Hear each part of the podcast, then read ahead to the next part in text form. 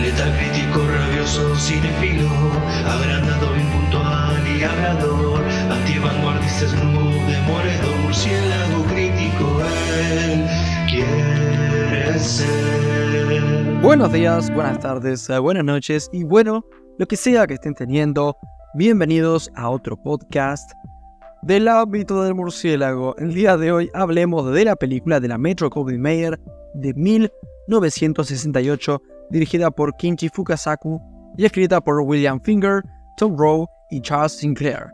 Hablo, por supuesto, de Batalla más allá de las estrellas o The Green Slime, protagonizada por Robert Horton, Richard Jekyll, Luciana Paluzzi, Bad Widow, entre otros.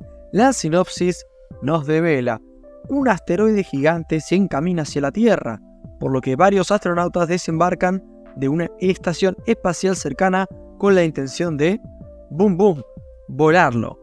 La misión resulta un éxito, pero de regreso a la estación, los astronautas llevarán consigo, sin saberlo, un alienígena verde y viscoso que muta en múltiples monstruos con tentáculos de un solo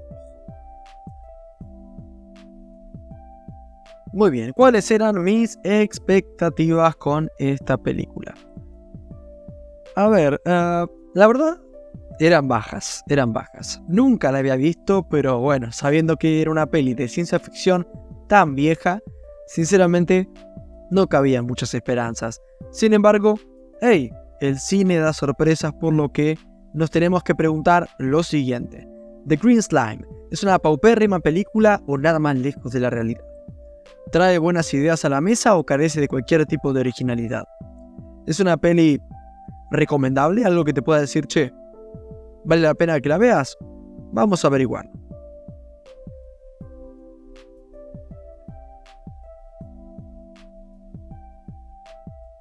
Ok, nos toca comenzar como siempre con lo positivo. Y... A ver, la verdad, debo decir que no me aburrí. Hey, no es poco, ¿eh? Sí, debo decir que a la peli le cuesta. Pero creo que más o menos eh, a la mitad, ponele, ponele que se pone interesante. Y a partir de ahí creo que mantiene moderadamente el interés.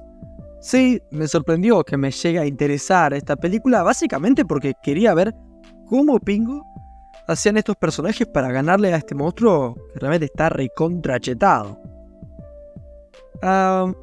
pasando a lo negativo, sí, lamentablemente no hay nada más positivo en esta peli.